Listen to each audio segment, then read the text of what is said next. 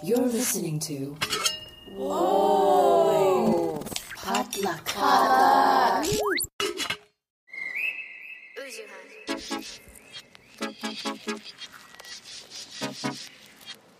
Hey guys, welcome to First of All, a real unfiltered conversation on career, family, relationships, and culture. I'm your host, Minji Chang. I'm an actor, producer, and entrepreneur, and I'm here to share inspiring stories and to walk through everyday life with you. Thank you so much for tuning in for this week's episode, episode 138, Fighting Invisibility and Speaking Up with Brian Pham and Maggie Chu from the Asian Hustle Network. I'm very excited for this conversation to share it with all of you, but before we get into that, just want to do a really quick check-in. You good? You doing okay? I hope you're staying safe and healthy. We are still in the middle of a panorama and vaccines. Am I right? I'm just sitting here waiting for mine. But yeah, I just wanted to continue to make space for all of you to check in. I really appreciate all the different conversations and the different content creators acknowledging it, because it's still not normal. And who knows what the normal will be going forward. But for any of you that are going through a tough moment, I love you. Sending you big hug.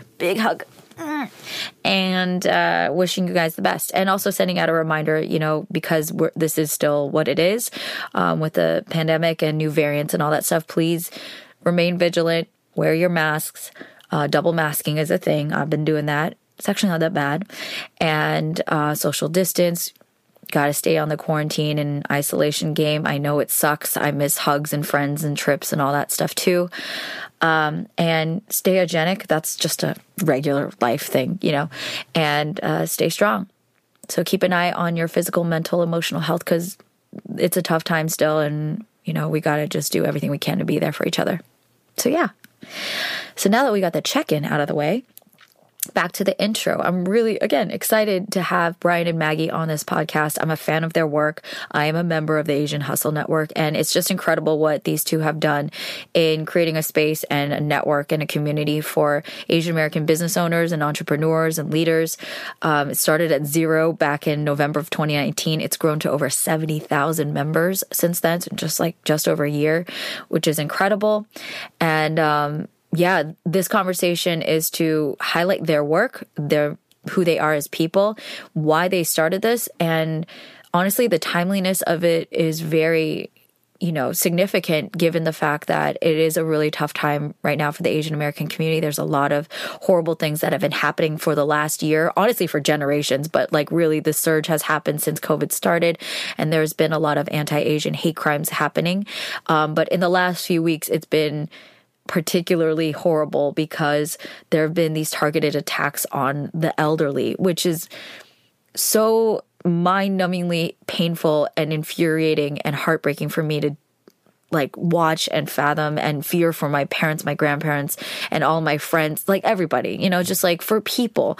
And so because, you know, the Asian American community has this long-standing stereotype that has proven to be true in a lot of ways of being quiet about a lot of our issues, or not getting kind of the same media attention or the same resources allocated to us, or getting the same kind of solidarity, and all the layers that go behind that of why, in terms of the race conversation, why it has been the way that it is. There's a lot to unpack. And so I'm very grateful that Brian and Maggie share space with me here on First of All to start talking about that. And as we go into that, I just want to do a disclaimer. You know, we recorded this at a certain point in time. There are things that have happened before, and there are things that unfolded after we recorded this conversation. So please take everything with a grain of salt and with an open mind and open heart. You know, we're not experts. We're not the people, nor is any person out there the one with like the answer. We're just three individuals who are doing the very best we can to address the situation to our best of abilities, you know, given everything that's happening in the world and in our personal lives. And so, we'll go into that. You guys will understand the different reasons why people may feel hesitant or scared to speak up. And that's real too. So, you know, that's kind of just a reflection on this larger conversation, why certain people engage and why some people stay away from it, why there's certain kinds of anger out there. yeah, we don't have all the answers, but it's important that we talk about it. So keep that in mind for yourself too. I just know from personal conversations, there's a lot of different opinions and feelings towards what's happening. And there's a lot of judgment out there too. I mean, given the age of cancel culture and social media, there's a lot of reasons why people feel scared to even speak up later. I felt that too. And everyone's processing it in their own way. You know what I mean? Like, that's really the takeaway, guys. We're processing at our own ability and capacity, and we're doing the best that we can. And I think the other takeaway that I hope to put out there and encourage everybody is that the doing is what matters a lot right now. So we got to do things. We got to speak up. We got to make change how we can. And there's a lot of different ways to do that. That action can take so many different forms. But talking about it is one thing. Sharing resources, donating, reaching out, checking on people, creating volunteer opportunities, all these things, holding our powers accountable. That's also another thing. There's just a lot of ways. So keep that in mind. And I encourage you, and I welcome and invite anybody who's not Asian listening to this. Thank you. Thank you for being an ally, for having interest, for learning something new, and for, just making space for an experience that may not be yours or personal to you, but is just a human experience. And that, for the Asian American community, we'll take that in stride and continue to be better ourselves and show up for others as we have been and as we can improve on doing from here on out. Okay. So that's my spiel as an intro to this conversation. And also just want to, again, shout out to Brian and Maggie. A little bit of background on them is that they are the co-founders of the Asian Hustle Network, which was started in 2019. And Brian Pham, he has a background in real estate. So he's also the founder of Crushing It in Real Estate, also the founder of Hate is a Virus. And he's a venture partner at the Outlier Fund. So now that he's doing Asian Hustle Network full time, he's left his real estate universe to the side, but he's also very active in the entrepreneur universe. He's the director of strategic partnerships at Startup Grind Berkeley. So definitely involved in the ecosystem of VCs, angel investors, and aspiring entrepreneurs. And Maggie Chu, who is fabulous and has amazing background in interior design. She is the co-founder and COO of Asian Hustle Network. And she has been featured in the LA Times and Voyage LA and Next Shark and CGTV, as has Brian. And Brian's also been in Bloomberg and Business Insider. So Brian, I got questions for you. We got to talk. But the two of them have done such an amazing job, and just really honored that they took the time to be here. And I also had the honor of being on the Asian Hustle Network podcast. So I believe that was episode 8, which I'm very glad about because that's a lucky number. Also, happy Lunar New Year. And so check that out if you are so inspired to. It's a really great conversation I had with them then. And also just a heads up that we are going to be sharing some resources. So stay tuned to the end of this episode because we want to share resources on where to go to take action and where to contribute to, where to learn more, because that's all of us. We're all learning more.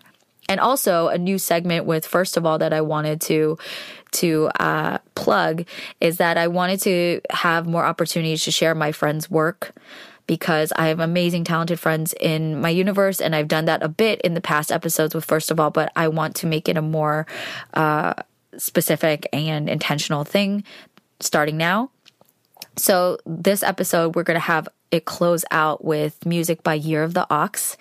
It's called Captain America, and it was written and created during 2020, which was, you all know, it was a tough year, and it's a very timely piece, just in terms of what they share in their arts, and also perfectly aligned because we are now in the Year of the Ox. So shout out on all accounts.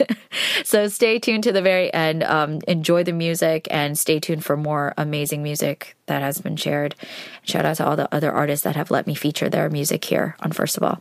So that's it for the intro. I love all you guys. Thanks for sticking with me. And I hope you enjoy this episode 138, Fighting Invisibility and Speaking Up with Brian and Maggie from Asian Hustle Network. Enjoy. Yeah. Came in 88 with a dream, oh so bright-eyed. They knew right away, sink or swim, there's no lifelines. Cutting their teeth on the move. Nobody's. Hi, Brian and Maggie. Hello, my dears. How are you guys doing? We're doing good. We are good. We're happy to be on. Happy New Year's. Happy New Year's. Yeah.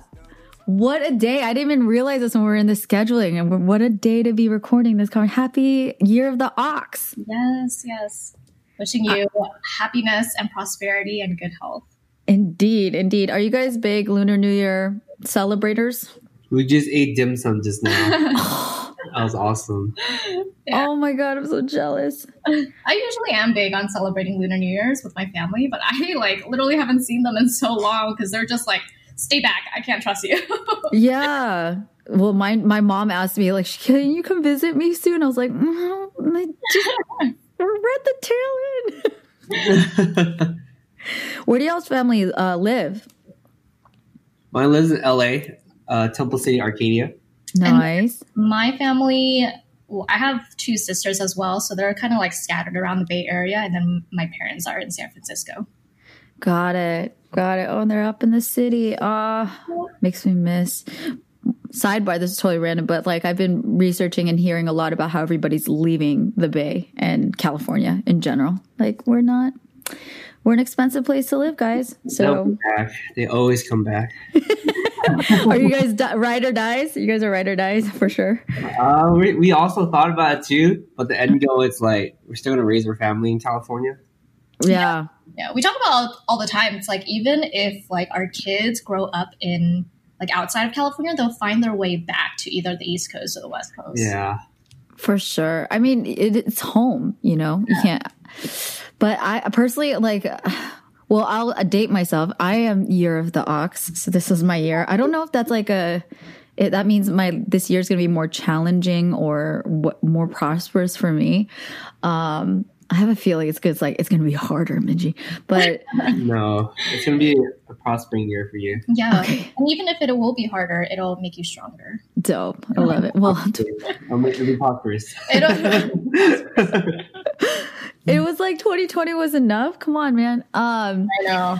But I've been definitely looking at my finances and my career trajectory, which I would love to, I'm so excited to talk about all of that stuff with you and just kind of priorities and what everything means and matters in this day and age, right?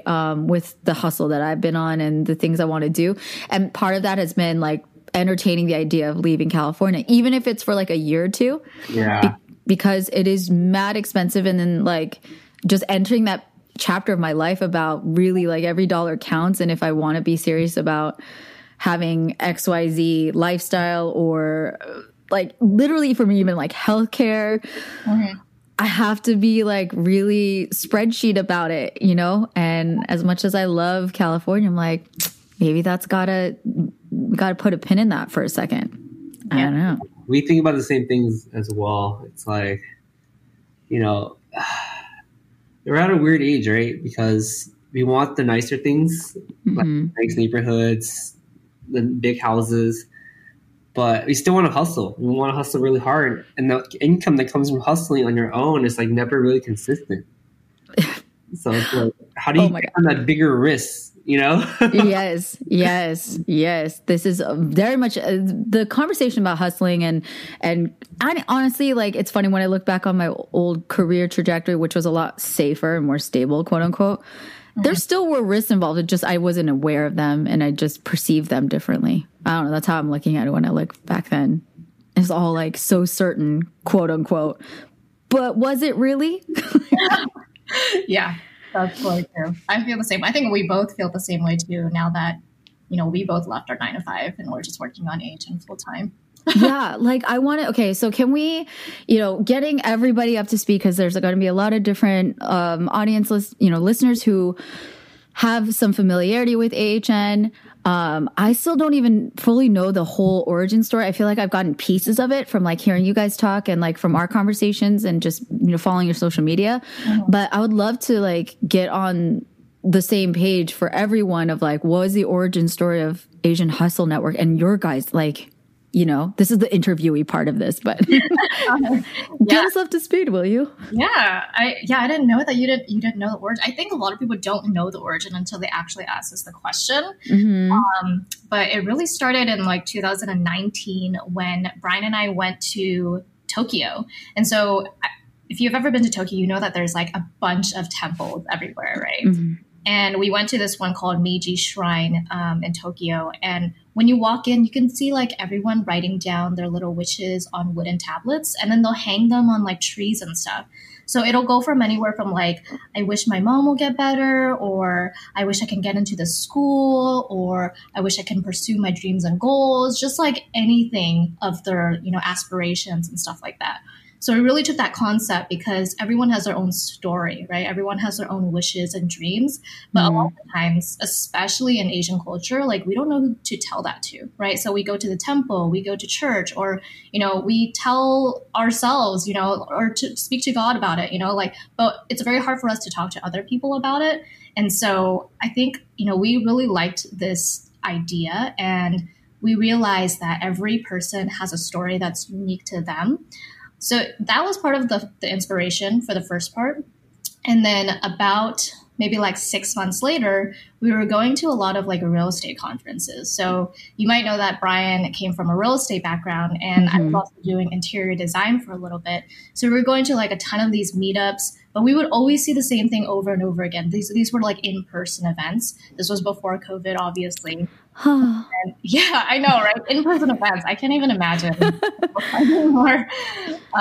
And there would always be like a panel of speakers, but no one was of Asian descent. And these people were like big time, like real estate developers and investors in Berkeley, California.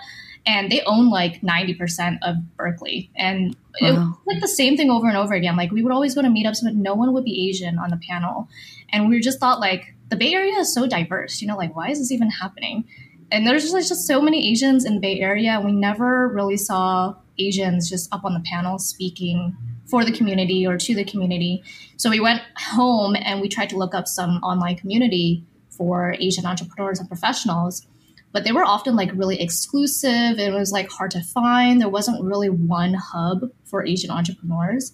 So okay, let's look on Facebook, because we realized that Facebook groups was a thing.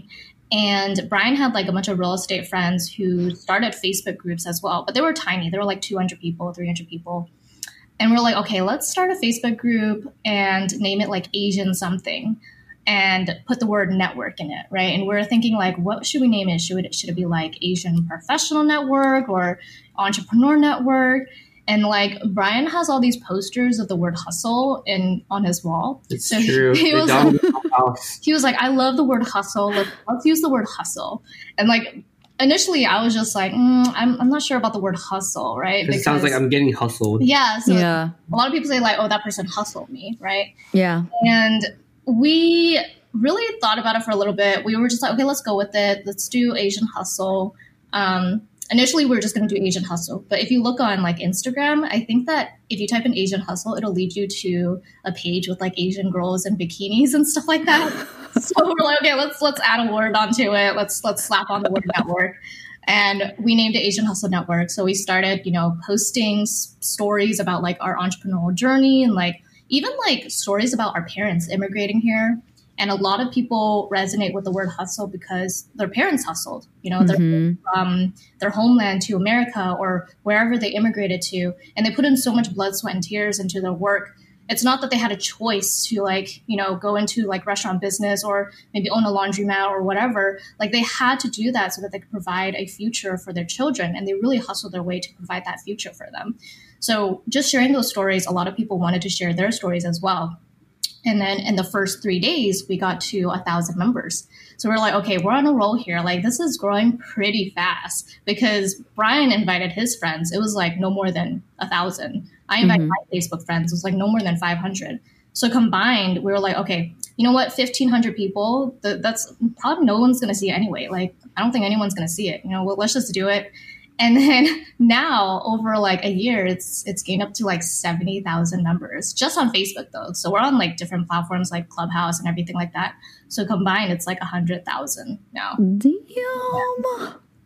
Yeah. Guys. And it's only been a year. Yeah. Yeah. It's only been a year. Well, it was like the longest year of all of eternity, but yeah, but still, I mean, and through honestly a very important time where people needed that kind of support and camaraderie and resources. I mean, what a time. Yeah. Definitely. Do you have like the date commemorated? Is there something to signify when you made that that first, when you created the group? Is that something you guys celebrate? Just, I'm very big on like commemorating things and milestones. So I'm just curious. Yeah. We commemorate on November 8th, 2019.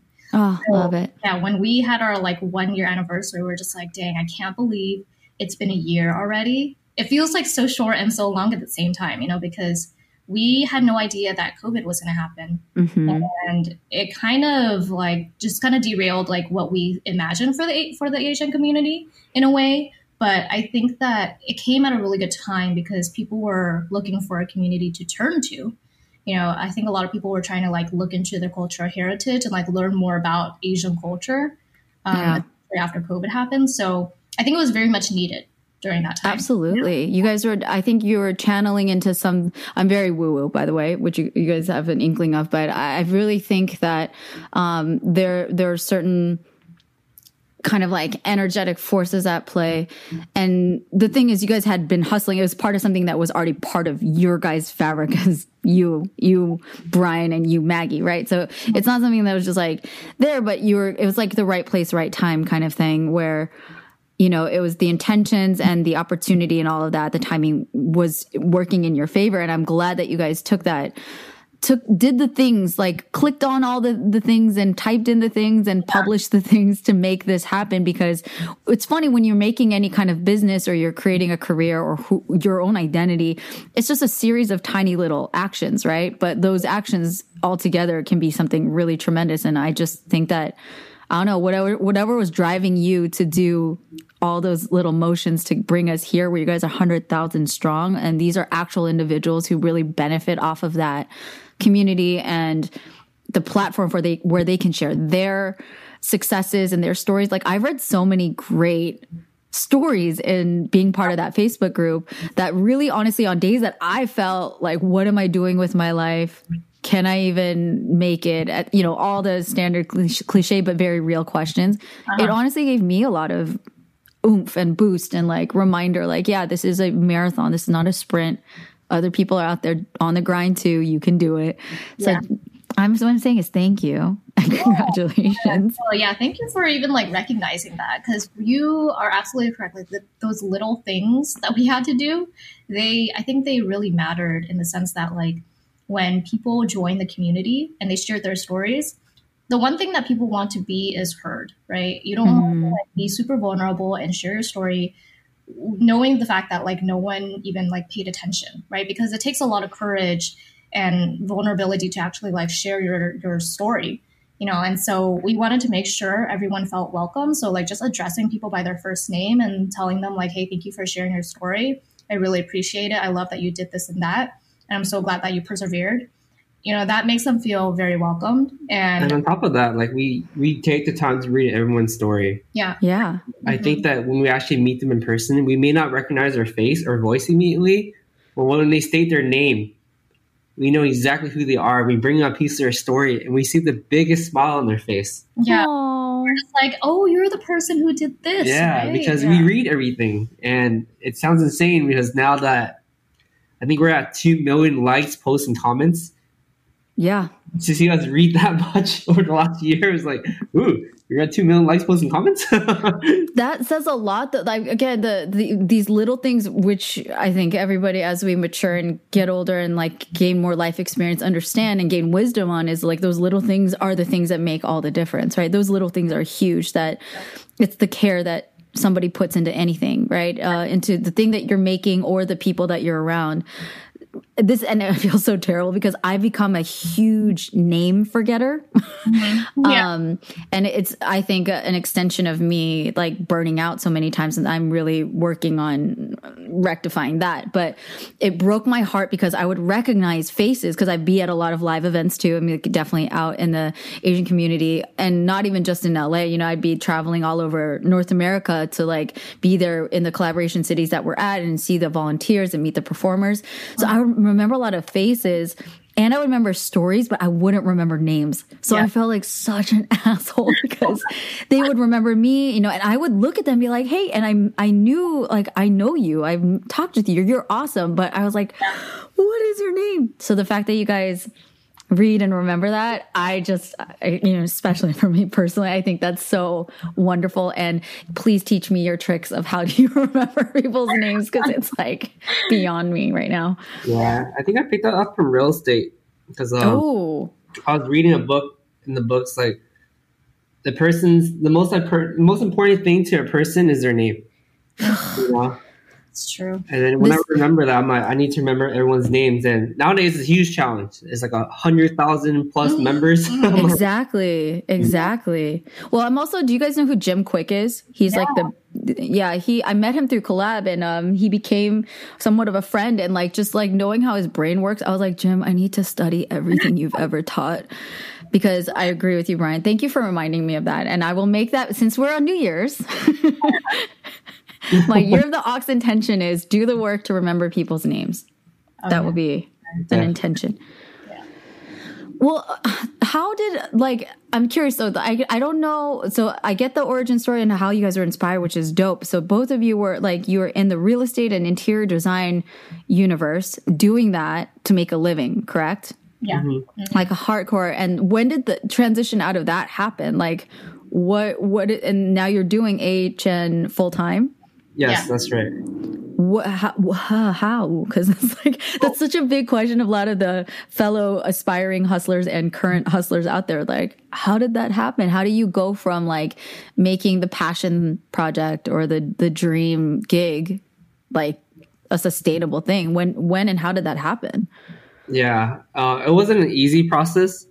I think that halfway through AHN, like halfway through last year, we realized that if we don't come up with a business plan, none of this would be sustainable anymore.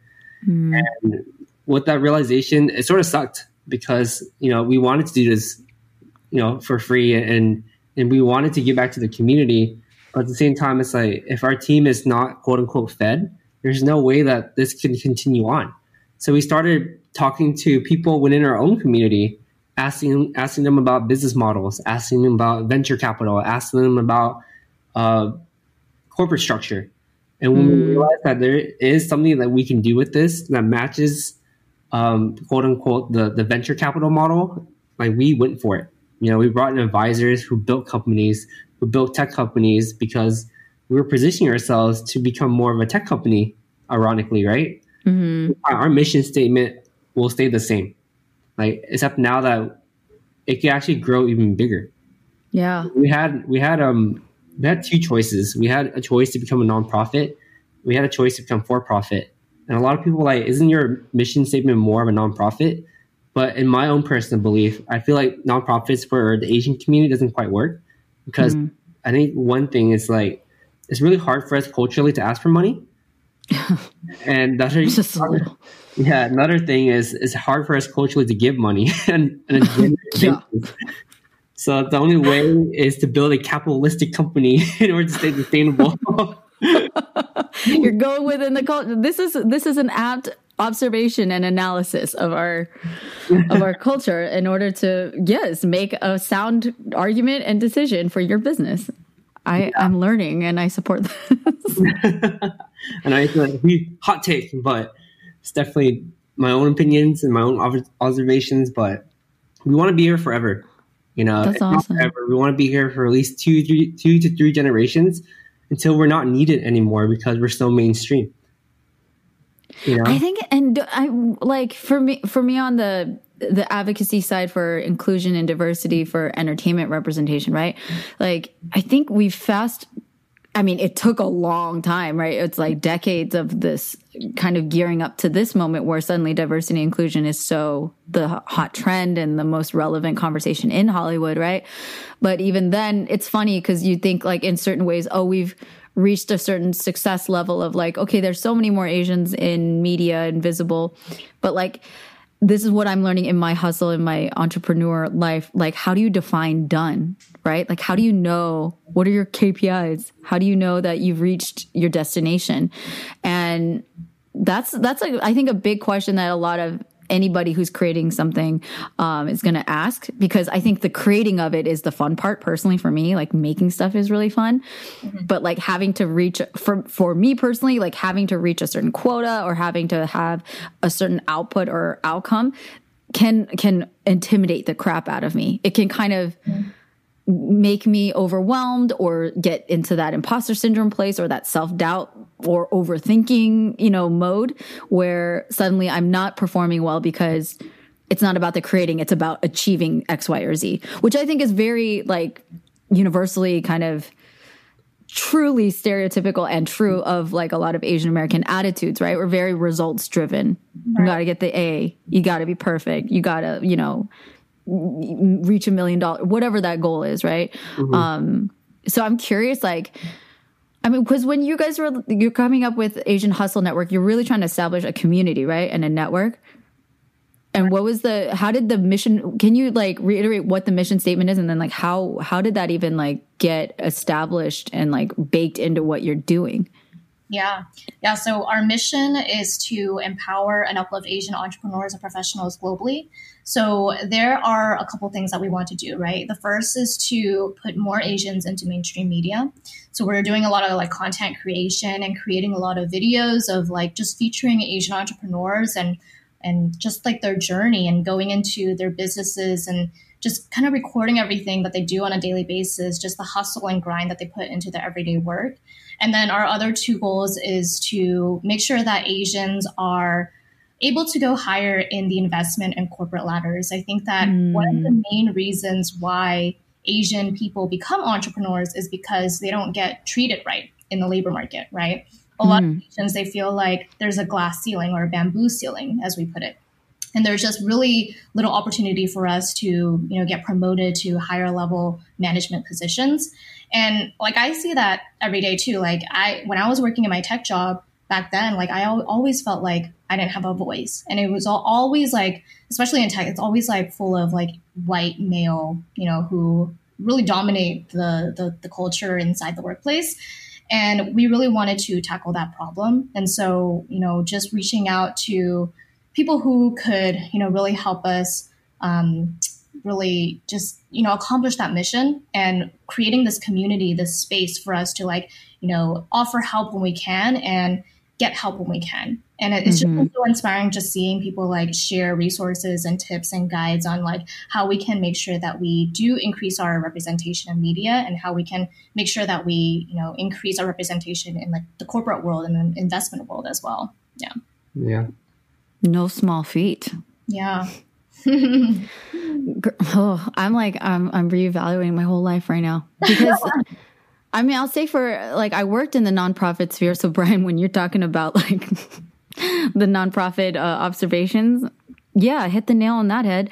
And just trying to convince so many different folks, whether it was our own community of why representation matters, because that was surprisingly something I had to talk about within the community a lot, because again, as we're like advocating for more representation, there were a lot of Asian Americans who were like, I don't get why this matters. Mm-hmm. Some of them were kind of hostile about it. They're like, why do you guys care? Who cares? Right. Mm-hmm. And some people were genuinely like perplexed. They're like, why does this matter? Like, why are you guys making this your thing? Yeah. Because it wasn't as clear and it wasn't as concrete about like what having people that look like you and know your story and represent you and may have you feel like you're seen and that you count and that you matter can do to somebody's like psyche and their confidence and their ability to gain resources, their relevance, like all of those things weren't very clear, right? And we were trying to convince people of that also while convincing big companies to like sponsor us in our events.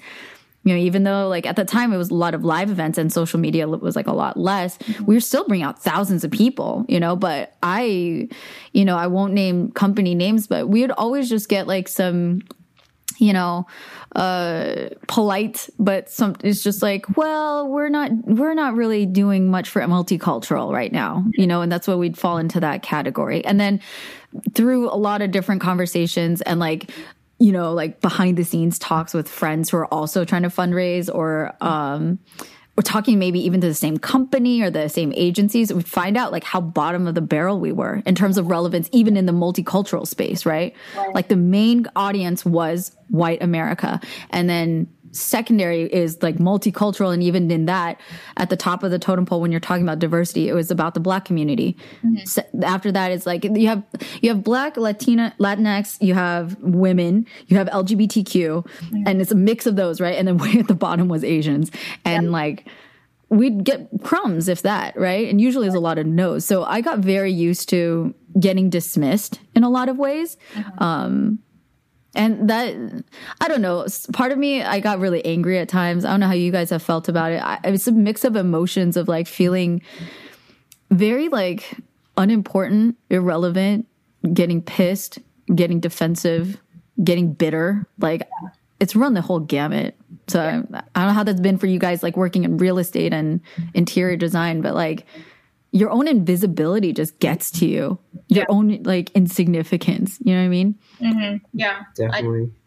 I definitely agree with you. I think like what you mentioned earlier too, Minji, about how some people think like, oh, why are we even doing this? Right? It's not even going to do anything. There are actually some people who think that like even with for HN and just with, you know, after COVID, how we were trying to really amplify voices, Asian voices, due to like the racism and xenophobia. I think there are a lot of people who can't see the reason why, you know, we have to do this, because they think like, oh, what is the point of doing this? And nothing is going to happen. We faced racism and xenophobia for centuries, and look, nothing has really happened. Nothing has really changed. But if you really think about it, like there has been organizations and, you know, communities who have really spearheaded, you know, just like changes and like trying to make changes in our system. And they've been like that inspiration for us to continue that mission, right? Mm-hmm. And if we are continuing that mission to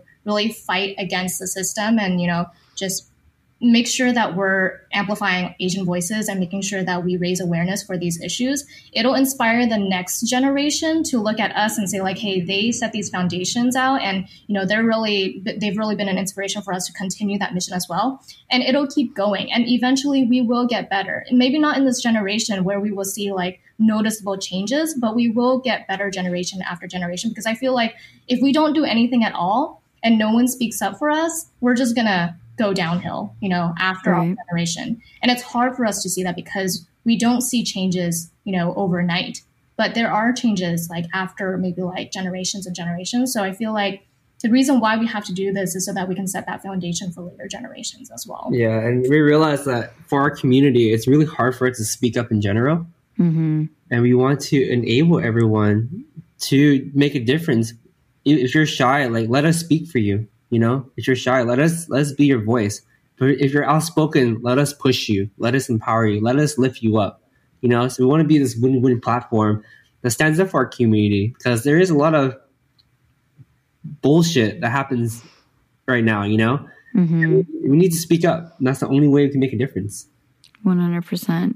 I mean, I was tempted to start this whole podcast by talking about this big cloud that we've been all, you know, under for the last year, but more intensely in the last few weeks, right? And it's kind of like I did still see this like connection, even us being able to talk about our journeys as like our origin stories or why we transitioned out of like, you know, a safe and secure industry supposedly into chasing something a little bit more unstable or being a little bit more audacious. I feel like that narrative still is. It's baked into this bigger issue that we're facing right now, which is being part of this white supremacist society. Yeah.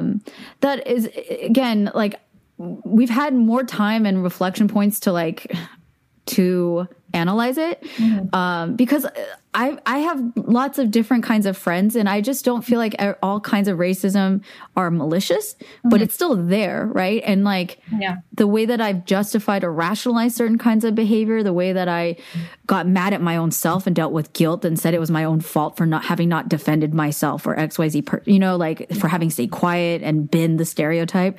There's a lot to unpack, right? So I didn't want to go right into that right out the gate, because I still think that like, you know, you guys, who you guys are and what you guys have been doing for the Asian community through Asian Hustle Network, you know, is still very much part of this conversation, because y'all were just in Clubhouse talking about this, you know, this bigger thing that feels so daunting and so, for me at least, like so heavy on my heart that I'm having a hard time vocalizing, like speaking out on it, which feels weird for me because I can vocalize myself on like the smallest of things for like hours. And there's one big thing that I feel a need, desire, and responsibility to speak on. I feel stifled personally. Because it's so sensitive. And a lot of different things that, to be frank, is wrong with our community. You know, it highlights how fragmented we are, how inexperienced we are.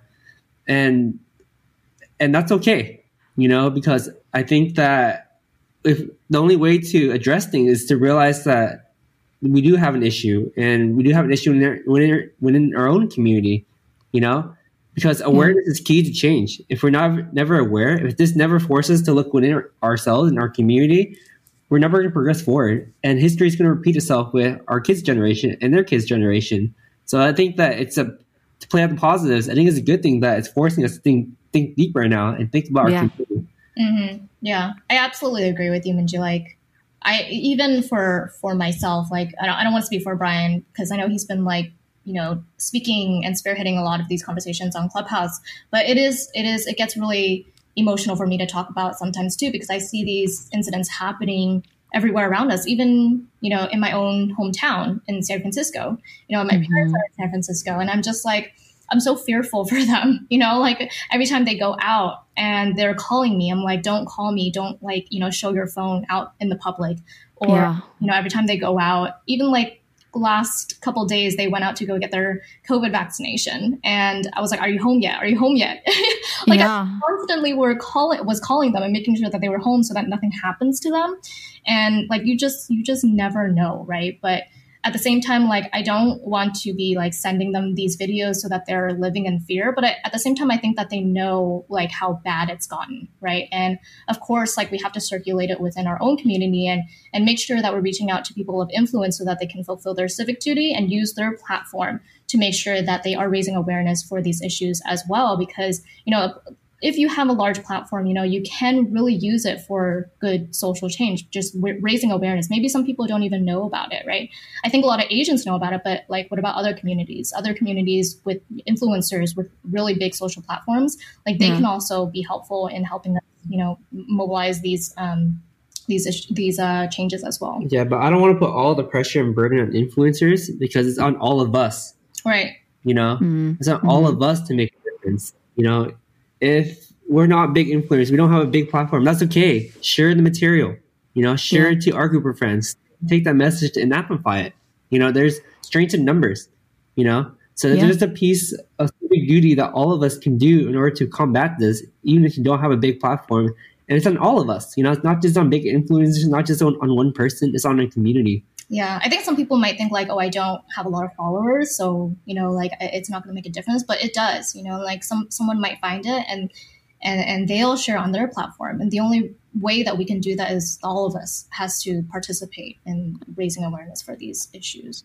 Absolutely. And I feel like my entry into this part of the conversation was a little bit vague. So for anybody who's like a little bit lost in what we're talking about specifically, it's all the Asian violence that has been happening, the targeted, especially on the elderly, which is beyond like, I don't know. Thank you to David. So thank you to my boy, David. So for being like, he's like my anger translator.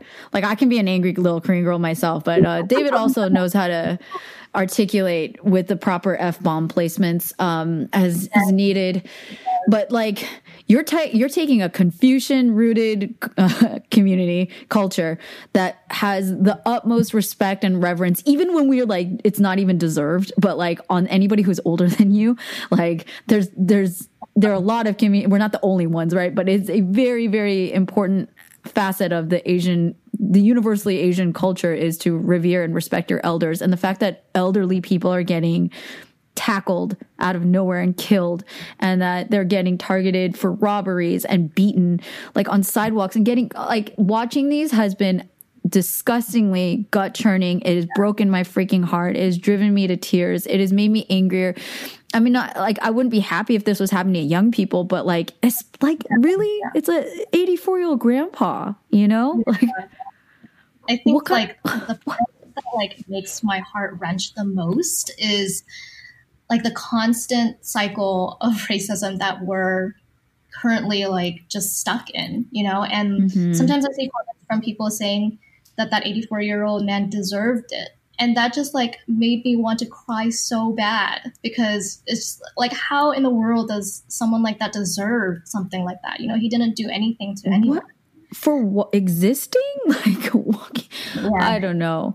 And there's just it's also part of this grander misinformation thing that has been rocking our whole globe, really, but especially in this country, of how people has been misinformed and running with thinking that race, you know, seeing an Asian person, because they can't distinguish what ethnicity they are. They just equate them with COVID and blaming them and taking their anger and frustration and despair out on them violently. And it's, again, this has been happening for the last year, and hate crimes have been happening prior to this. You know, don't get us wrong, but it has escalated significantly. And that's the scary part, that I think there's enough data to signify these are targeted, intentional, race-related hate crimes. And they need to be called that. They need to be acknowledged as such, and they need to be addressed as such, because also I think that's the this conundrum that we're in, because like Brian, you're saying, and we're all saying, Asian Americans have had a hard time speaking up in general when it comes to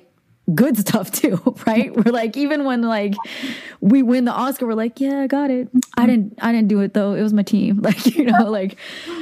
In general, having this difficulty in taking space, right? And even when wronged, even the most heinous crime, you're just where's more of this, the outrage, right? And I don't doubt that we're feeling it. You know, I don't think we're numb, but it's how do you break the barrier of silence? That is something that I personally have struggled with myself. It's something that I've seen as an issue, organizationally, even in collaboration where I'm dealing with artists, right? I'm dealing with creative people. It's real. It's very real. It's programming, you know? Right. Yeah, absolutely. But I'm curious, the good stuff that I do want to highlight that I think is, you know, there's all these heartbreaking issues, but there's a lot of solidarity that's been coming up too. And I do think that is something that I don't want to let slide. I refuse to kind of sit in just despair that these horrific things are happening. There are a lot of allies and lots of folks who have been very vocal about standing with the Asian community, which is very heartening for me. I'm just thank you guys. Thank you for speaking up. I just saw there was something with China Mac and Mistafab, which I don't know who China Mac is, but I'm learning that they're promoting unity between the Black and Asian communities, because that is a big part of this conversation and narrative that is uncomfortable to talk about and unpack even from there. Right. Yeah. Yeah. I saw that too. And I love seeing, you know, communities unite. I think that we need more of that. You know, because we're not going to get anywhere if we have different communities just, you know, having their own mission. I think that right now one of the biggest issues is we have so many different communities that are driving their own missions, but for anyone who's just trying to, you know, follow, you know, other people's missions and communities, they don't know where to go, right? Because there are just so many different ones. But we really do need one community to unite together so that we know where to go to. And I think that's something that we're missing right now. Yeah, and shout out to other AAPI organizations, you know, shout out to Mac, shout out to Hate the Virus. I used to be a part of that with Tammy and Michelle Hanabusa. You know, there's a lot of internal planning and traffic coming to them. And, you know, the fact that they're handling the pressure really well for our Asian community, hats off to them, man. I don't know if Maggie and I can handle all that pressure ourselves. Yeah. I'm curious, how that's been going. Because one of the things I was learning as being a leader of an organization was how much I didn't know, right? There was a lot of things that I felt very passionate about and that I wanted to vocalize, and I did. And in the process of doing that, occasionally got my butt handed to me because I would realize like I was kind of speaking out of turn about not recognizing all the work that had been done before me.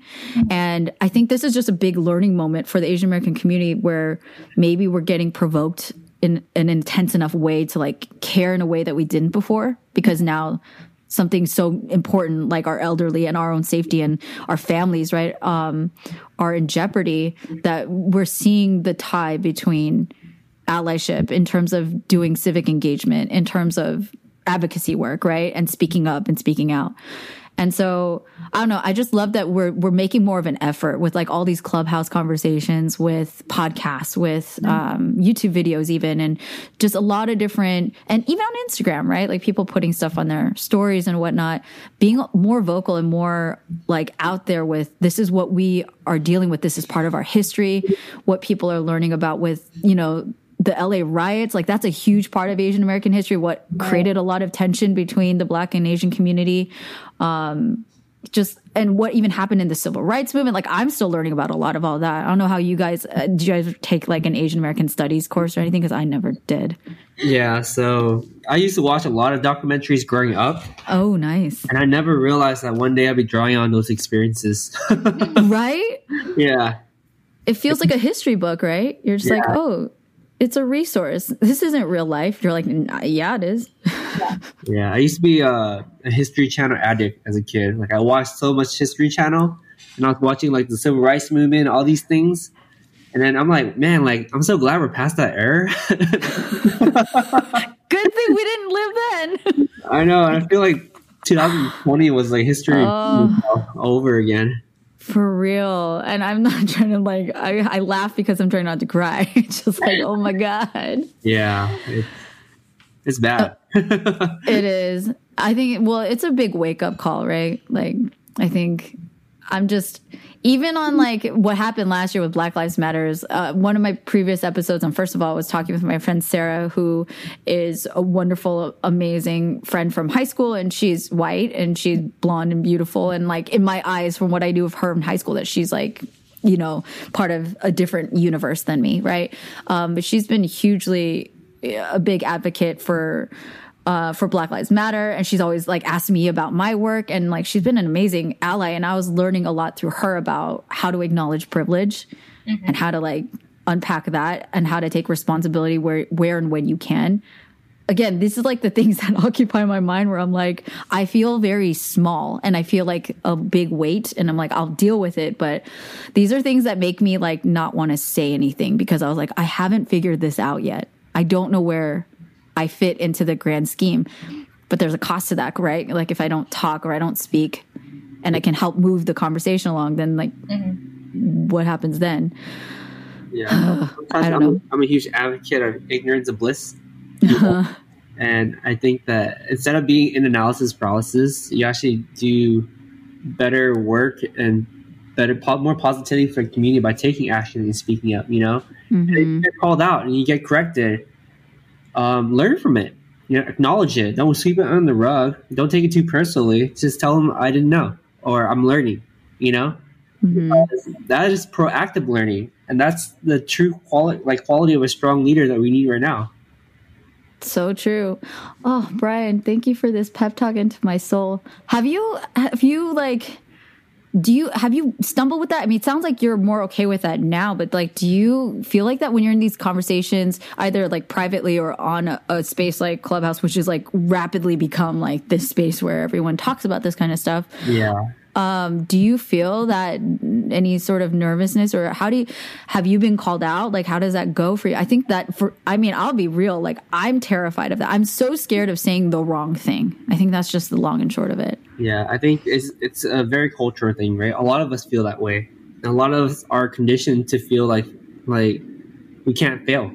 You know? And when I got that out of my head and got the mission of this whole reason why we're doing this into my head, which is, you know, we want to stop this and support our community, a part of me stopped caring as much of what people are going to say about me and what rebuttals are.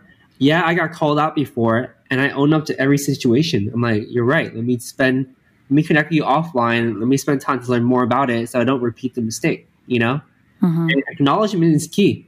Like, acknowledge that when you're wrong and when you say the wrong things, acknowledge that. Don't sweep under the rug. Don't blame people. Don't play the victim. Own up to it, because when you come back next time, you talk about the right issues, you know, and the other person's there, they're going to respect you even more for becoming the better person, becoming the bigger person, becoming a stronger leader, you know? Yeah. Don't be afraid to speak up, because there's not enough voices right now.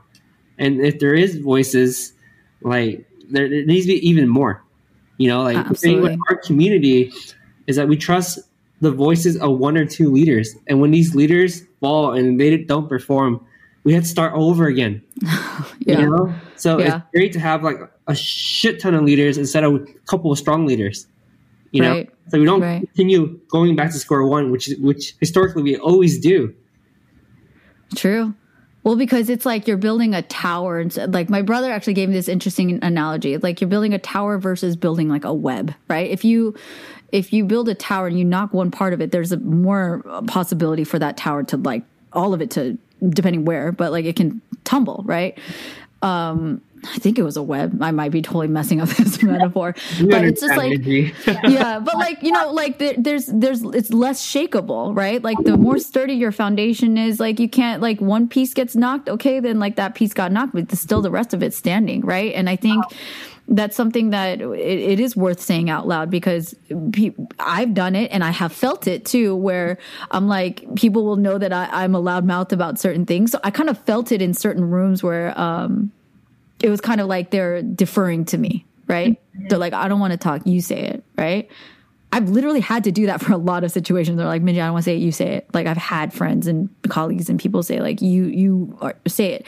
And if that is something that I can provide, because I'm not as scared of public speaking as the next person. Sidebar, I'm terrified of public speaking. I don't know why Clubhouse makes me so nervous. I've been, like, shaking on that one. Oh my gosh, I feel the same way. I get really nervous on it too. Oh my God, you guys, like, I host a podcast. I was like, why am I so nervous? I know, oh my gosh. I'm, like, fine on the podcast, but, like, I don't know why. Like, when I'm not even showing my face on Clubhouse, I get super nervous. Because they're listening. They're listening live.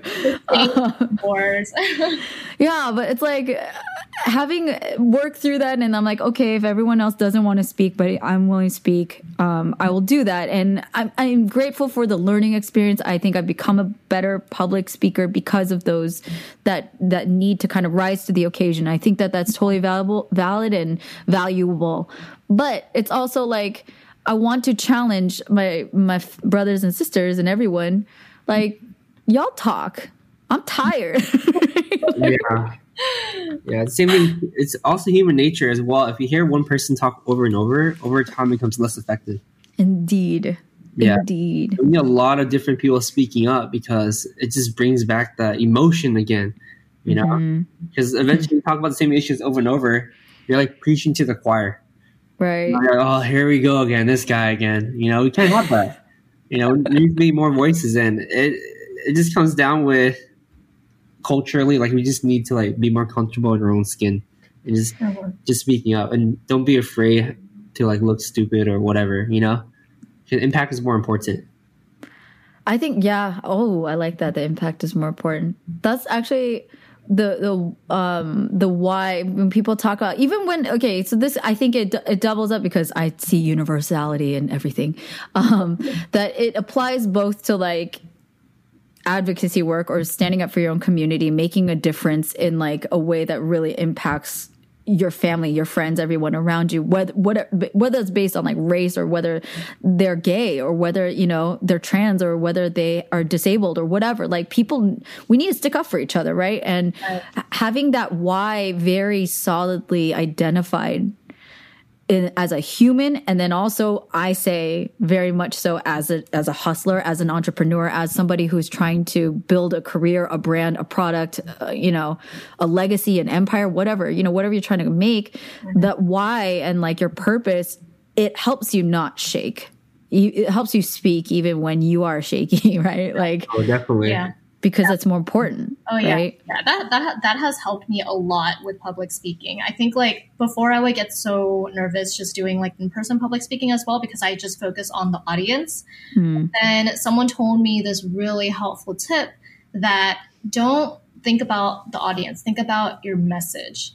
And that has helped me tremendously. Like, as long as you think about your message, think about what you're trying to get across to your audience, but don't think about the audience itself. Just think about the message, and you'll do fine. Yeah, that's a really good advice, Maggie. Yeah, I like that. I want to sit with that. Do you guys have like a story or a time where like you felt that fear like to the max, and then you? And it doesn't have to be related to like the advocacy work that you're doing, even if it was in your interior design work or school. Like, did you have a moment where you're like really terrified or overwhelmed, and then like you push through? Like, how did you get through, if you recall, how did you push through that moment, like to break the barrier, whatever it was? I think the best example is Asian Hustle Network. You know, prior to Asian Hustle Network, we're pretty private people. Like, most of our Instagram were private. Our Facebook was private. You know, no one can look at our education or our location or anything, you know? Mm-hmm. But when we realized that this was an opportunity for us to stand up for the community and do more and leave a legacy that all of us can benefit, we had to open up our Facebook. We had to add random people, you know, people who looked up to us. And then seeing people comment on our pictures from like 10 to 12 years ago was the most uncomfortable feeling I've ever felt, you know, because now I feel like I'm being so looked at. I'm feeling like I'm being evaluated. Mm-hmm. But I had the mission in my mind that this is what I want to do with my life. You know, this is what I want to accomplish in my life. I started not caring as much and focusing what else can I do to benefit the community.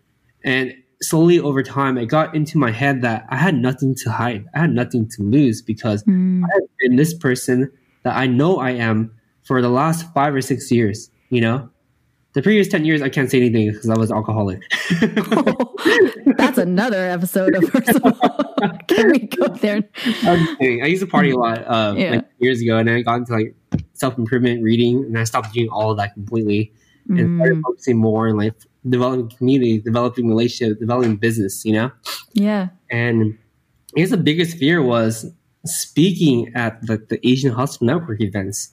My goodness, like when I hopped on stage, my heart was beating so fast, literally, that I couldn't even see anyone in front of me. There was like 500 people in front of me. Yeah. Oh crap, I'm gonna black out. I would have been by your side, Brian, fanning you. I'd be like, you got this, it's okay. I got you. Aww. But when I grabbed the mic and I knew that I had an opportunity to impact lives, I blanked out what I wrote, like a speech in a script that I wanted to say. I blanked the heck out. I can't remember what the heck I wrote. And now I'm like, all right, it's just me and the mic and the stage. And it all came from my heart. You know, when I spoke on stage, like it came from my heart because I fully believe in the mission that I was trying to do. And that helped me overcome a lot of things. It helped me overcome my fear, helped me overcome being visible to the community. You know, that was my turning point. Oh, love it. And bravo. I mean, I know it's like a way later pause, but that's... Yeah, he's definitely come a long way with public speaking, I think. Like, even at the LA event when we had 400 people come out, and when he said that he was super nervous, even his mom came to me after, and she was like, oh yeah, he was definitely nervous. I could definitely tell. But I think Clubhouse has helped a lot with public speaking. But honestly, that's so inspiring. Personally, I get moved more when I can see the vulnerability of a real person who has a little tremor in their voice, or a little like, you know, a little a sign that they may not be in their most comfortable place, but then they speak anyway. That's mad inspiring to me, right? Then like somebody who there's nothing at stake, right? Like they just do this all the time, and so therefore. It ain't no thing. Like they're just like, well, you know, I'm breathing and I'm talking because it's I don't care. Exactly. But yeah, I think I'm sure, Ryan, you have inspired many by just living your life and like overcoming your own fears and like being truthful about that with yourself and with others.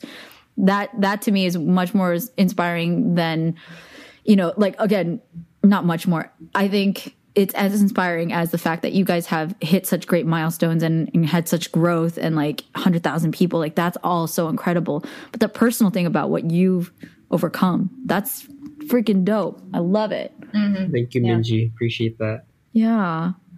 What about you, Maggie? You got a story? For my biggest fear is, after COVID and after, all of these racist attacks started to happen, I actually put out a video on our Asian Hustle Network Instagram a couple of days ago just to kind of address the issues that were happening. And we've been, just reposting and posting stand for the hashtag Stand for Asians and trying to raise awareness for the issues and just letting people know that we need to, reach out to elected officials to push for change and consider donating to the GoFundMe links of the victims of these racist attacks. And in light of that, we received hate comments just saying I mentioned earlier, that person deserved it or, Asians have been racist for centuries, blah, blah, blah. And I think a part of me was a little bit scared because I put my face on that video. And for a moment, I was like, oh man, what if this person finds me and attacks me or attacks my family or something like that? Mm-hmm. A lot of people who have a big following who are voicing out about these issues, just news anchors, news reporters, right? They also, I'm sure it's very hard for them as well. And their faces just on national television talking about these issues. I'm sure they're very fearful as well.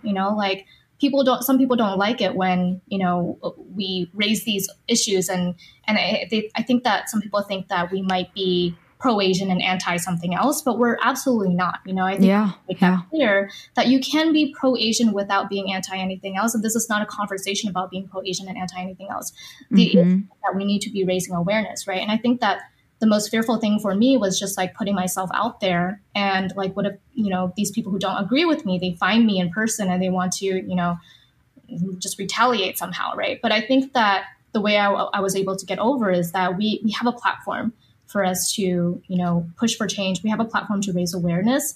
And if we don't do it, it's just, I don't think that, we'll be able to really just go into a place where we can see change, right? I think that we need as many voices as possible. And I think that if we have that voice, then we might as well use it. I think that that's how I was able to get over it. I think as much fear as I have, I think that we still need to do it. And it needs to be done because we need to see change one way or another. I love it.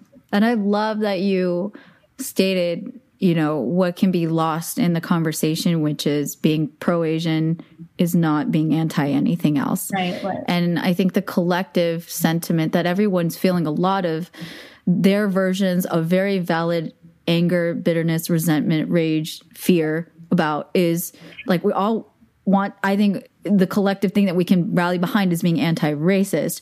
Mm-hmm. It doesn't erase though what has happened. And that's the other part that again, even I had a hard time vocalizing my thoughts and sentiments about the anti-Asian racism, the violence that was happening, because I know that there are friends or people in my universe that had never really spoken up on behalf of the Black community. And they had never, they've said horrible things. I know I've said horrific things as a brainwashed little child, and not to excuse my behavior, but I know that there are problematic versions of me when I was younger and a teenager, that was buying into horrible things that I was taught that I have to unlearn and take responsibility for. It's a lot to look at that ugliness, right? And to take responsibility when you yourself are also suffering and in pain. It's hard. And that's where I think the anger part where people are just lashing out at each other.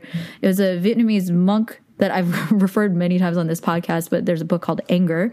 And I believe it's from there, but he says that anger is pain on fire. And it just wrecked me because I was we're all so hurt and we all want to be seen and respected and honored and safe and, left alone in a lot of ways. It's not even I'm asking for people to praise and revere Asians. I'm saying please don't hurt my parents for the love of God. All they're doing is cleaning people's clothes. They're trying to make a living. So, and my mom's telling me to get married every day. She just wants grandkids. Please leave her alone. And that's you. Oh, and that's a whole other podcast episode there too. But I can relate on that issue. My parents are, Maggie's different, right? Because she's the youngest of her sisters. They have kids. But my parents, I'm one of the oldest in my family. Uh-huh. So the pressure's on me. It's like, come on, son. The pressure's always been on all of us, Brian. You know, child support isn't that expensive? I was like, oh, Mom, that's not the point. I'm hustling, Mom, and also we live in California. You crazy? Come on. But yeah, no, I just appreciate the work that y'all are doing and the barriers that you guys are breaking internally, externally, you know, one thing at a time. It's just all of that counts. All of it counts. And it's not always like visible, right? It's not always like for everyone to see and acknowledge.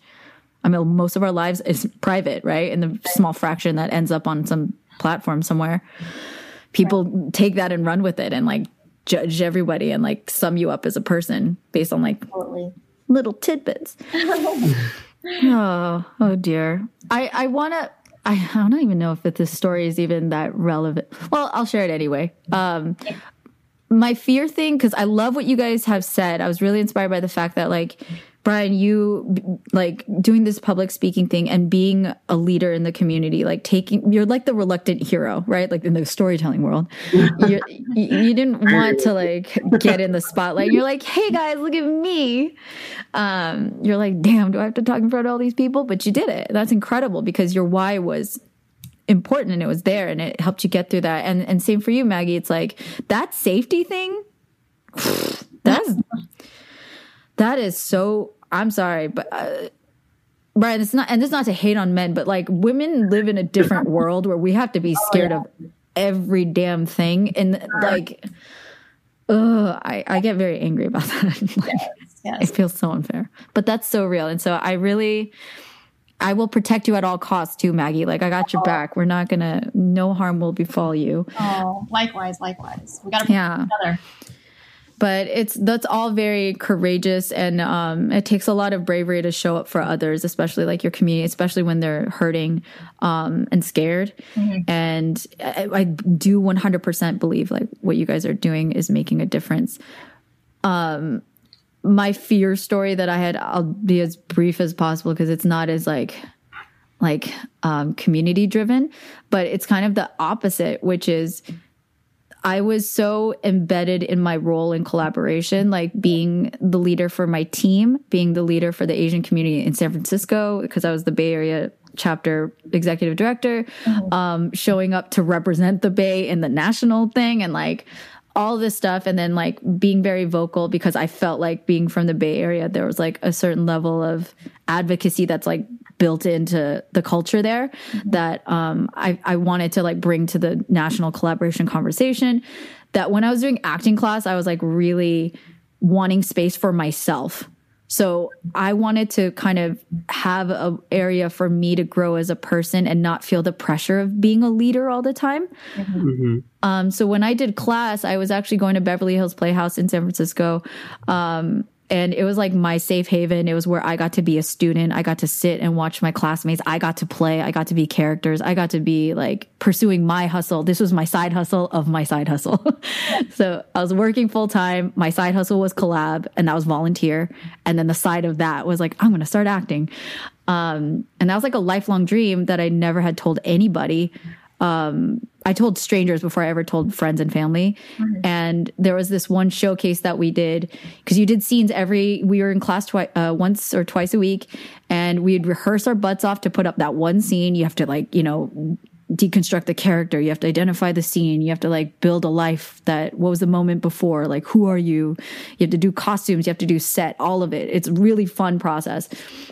And we had this showcase where the people who ran the school, they organized an agency night. So this is like, they wanted to build working actors. We're like, great, we're not teaching you how to be a tree. We're teaching how to be like a character that can get paid to make a living as an actor. And that to me is kind of like crossing a threshold, maybe like you, Brian, like how like you're stepping into your leader shoes. I was stepping into like, oh my gosh, I'm actually chasing my dream. I'm actually going to try to make this real. I'm going to try to get an agent. And that for me was like a huge mental barrier because I kind of even framed it as like really selfish. I was like, well what if I become an actor? And like went 50 steps too far. But I really wanted to have something for myself and to prove to myself I could do it too. So this agency thing, like I almost wussed out, you guys. Like I almost like faked being sick. I just didn't know how to show up and then perform, because you're literally performing for this room of 20 something agents and managers, hoping that they'll choose you, right? And that they'll like say, hey, I'll represent you. Let's get you some auditions and let's get you some gigs. I didn't know how to like deal with the reality of that. And I almost bailed. Like, I was just like, I hurt my foot or something. And, but that night I remember there's like multiple days where I was literally concocting all these ideas of like how to back out or say like, oh, I got called into work or I have to do something for collab. But I had to sit on that too. And I had to like take ownership of like, acting is something you invested time, energy, money into. You want to do it. Your dream is to be in like a movie or a show just because you want to be the Asian representation that you're advocating for on screen, right? Walk your talk, bro. Like you can't, this is one of your big shots. You will have another shot probably, but don't wuss out on this. I had to like literally pep talk myself. So I ended up doing it, and we had actually done this scene before in class for like my classmates, and I made my classmates cry. Like they cried when I did this scene, and I was so scared I couldn't do it again in front of the people that quote unquote mattered, which is the agents. And I ended up doing it, and I didn't get an agent that night, and it didn't really matter actually. I got an agent like a month later, but it was just showing up. You know what I mean? Like taking space for myself. It was like it was a very big internal hurdle. So I just want to share that because on every level, whether it's like who you're showing up for yourself or you're for your community, for your family, for your friends, like those are real hurdles. Like those are challenges, you know? Right. Yeah. Dude, I love that. I love that. You're so strong, Minji. And I love the fact that you ended up doing it. And that's the important part, right? Because if you had never done it, you know, you'll never figure out what could have happened because of it. And it gets easier and easier from there on, right? And if it doesn't get easier, that's okay, as long as you know, like, what works for you and what doesn't. Mm-hmm. Yeah. I love this. This is a love fest. But you guys have like, seriously, like I really just want you guys to know I respect you guys so much, and I'm really excited for everything that's to come. Because what you're doing is building something very tangible and very real. Like you can see it, you know, you guys are, I don't want to make light of all these very deep things we talked about, but this is not small stuff. You guys are doing like a dating thing.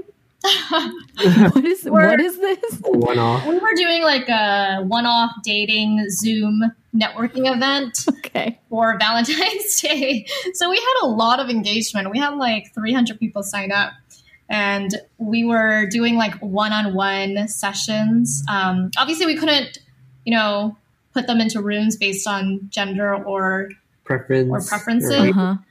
So we had to like make sure people knew, like, just come with an open mind. It could be like a potential BFF, or it could be a potential date, or it could be a potential business partner. Yeah. But it seemed like we got a really good response from it. A lot of people actually came out. So we're going to try to do it a lot better next year and partner with like actual platforms that can actually do this efficiently. Yeah. Just because the range is like so wide, you know, like, and it we couldn't preference by like age too. So the reference or the range was just so wide. So we're just going to do it correctly next year. So watch out for that. That's so dope. I love it. I mean, like we all work our butts off and we all want to like get our MBA or, you know, get 1 million followers or like, I don't know, build an international empire, but all of us want to find love. True. We just want love at the end of the day. Exactly. I love it. Well, is there anything you guys want to like share as we wrap up this amazing chat? I freaking love you guys. And any last words of wisdom or encouragement? Everybody, like, we're starting off this Year of the Ox with some heaviness. There's some real stuff we got to tackle, but I believe we will. Curious what your for this episode, because we got to talk about Brian's past and Maggie, you and I can commiserate on mothers applying a lot of pressure. That's true. That's very true. Final last words. Let's see. I'm just really excited for, you know, everything that's happened and is happening for Asian Hustle Network. You know, we've had the chance to communicate and connect with so many amazing entrepreneurs. And that's how we connected with you, Minji, as well. And we did a podcast with you, and we had the pleasure of just learning about you and your story. And we just really want to amplify Asian voices. I think that we've lived so long just feeling like we don't have a voice. And I think that goes back to like just generational limiting beliefs and our parents telling us that, you know, we need to stay quiet.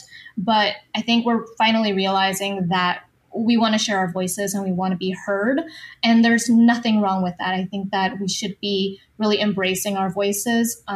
So we always want to tell people, like, if there's anything that you guys want to share with us, or if there's like a story that we should really particularly learn about, or an entrepreneur that we should learn about, like, we welcome and open arms to anyone who wants to just connect with us. Yeah. And I do want to emphasize that each and every one of us has a voice, and we also have the ability to make a difference, you know. You can never underestimate how much can happen in 1 year, because when you think about it, a year and a half ago, 2 years ago, Maggie and I were virtually unknowns. You know, it's not like we had a previous upstart to our career in any way. We're just relatively unknown. In a year's time, like, you know, we have made our position known in the Asian community. We have tried to make our influence felt around the world, So never underestimate your own ability.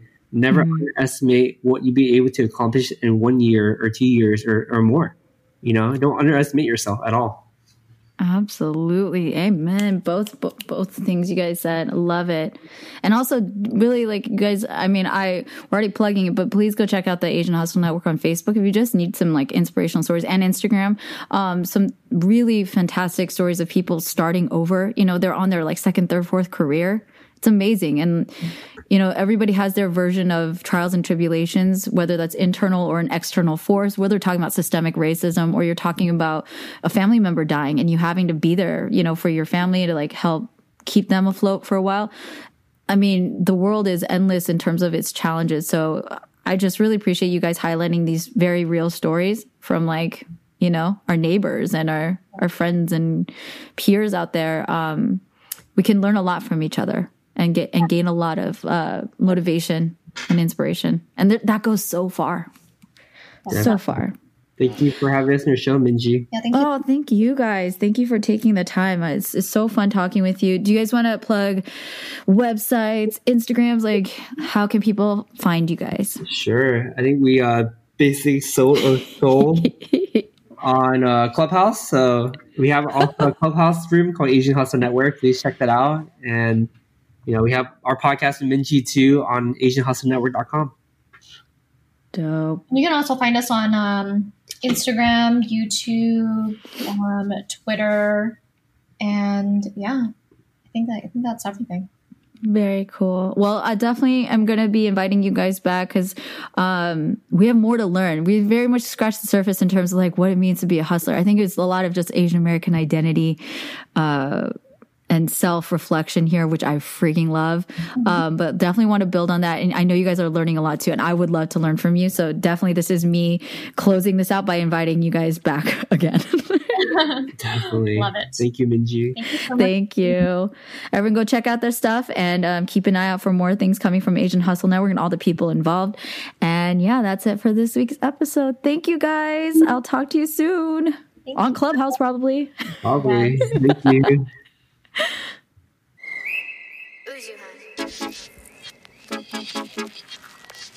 Thanks for tuning in for this week's episode of First of All, and thank you to Brian and Maggie for being such amazing guests. I really appreciate you guys. Please go follow them and their work with Asian Hustle Network. You do not have to be Asian to go support and check out all the stories and resources that are available. And yeah, it's a really welcoming vibe and a lot of really cool ways to learn. And And speaking of learning, I did want to share resources given all of the hate crimes and the anti-Asian violence that's been happening and a lot of people being curious about where they can learn more, donate, contribute, and stand in allyship, which is amazing. So a few resources I wanted to share. One is Stop AAPI Hate. You can go to their Instagram. You can go to their website, stopaapihate.org. You can report incidents there. You can find out more news and ways that you can help. You can also go to Hate is a Virus. Go to their Instagram. Go to their website. Another org where they are sharing resources is AAPI Women Lead. You can find them on Instagram. And Asian Americans Advancing Justice. Asian Americans Advancing Justice, they had some really dope resources, including workshops for people who are experiencing anti-Asian harassment, and then bystander intervention with another org called Hollaback, and resources for the Asian American community to combat anti-Blackness, because there, again, is a lot of complexity to the conversation that we're diving into, and people want to be educated and understand, you know, all the layers and all the nuances of this conversation so we can build and stand in unity and not create more division and more anger and hostility. So yeah, please go check out those resources, get informed, and do your part to contribute. And I do hope that you guys will stick around, because at the end of this, we will have music featured by Year of the Ox. And it's their song, Captain America, which was released in 2020. It's incredible. And shout out to Rick. And Year of the Ox is just, they've been around for a while, but their music is so powerful. And they have a new album that is coming out actually today, the day that this episode is being released, on February 19th. And it's being released in parts, so please go follow them on Instagram and then go check out their music. Find them on Spotify and other music platforms. But yeah, to close out this episode, I want to do a shout out to Marvin Yui, my audio engineer and producer. Thank you to Juliana Deer, who's on my marketing team. And thank you to my Patreon patrons. Y'all are the best. Thank you for keeping the microphone on. If you want to support the podcast and support me, you can go to patreon.com/firstofallpodcast. You can also go to my website, firstofallpod.com, and find all the different ways you can share love if you feel inspired to do so. Really, really appreciate it. You can follow me at firstofallpod and at Minjizi on Instagram, and you can also email me at firstofallpod@gmail.com. So keep in touch, holler, let me know if you have questions, comments. Please subscribe and leave a 5-star review if you enjoyed this. It really helps me and helps other people find the podcast. So yeah, also, I'm a member of the Potluck Podcast Collective, so remember to check them out and spread love, you guys. Times are tough. Life's crazy, but we got each other. Let's do this. I love you. Take care of yourselves and enjoy Captain America by Year of the Ox. Talk to you guys soon. Bye.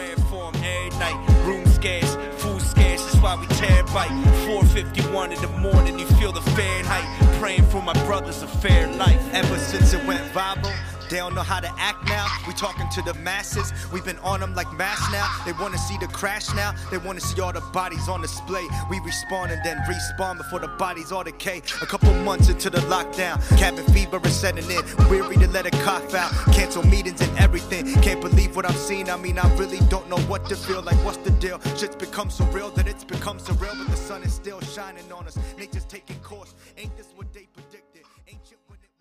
But we're still here, and we're going strong. It's an exciting time in Asian America. There are more movies, TV shows, books, and music reflecting us than ever. But all of these represent just a small slice of Asian American culture and experiences. So what do we do? Tell more slices. Asian Americana is a show that explores these slices of distinctly Asian American culture and history. We've talked about how Chinese Americans built California's Sacramento Delta, the art scene turns gallery institution Giant Robot, a play that explores the lost Cambodian pop music of the 60s and 70s, and, of course, boba, just to name a few stories. You can find Asian Americana at asianamericana.com or on your podcast app.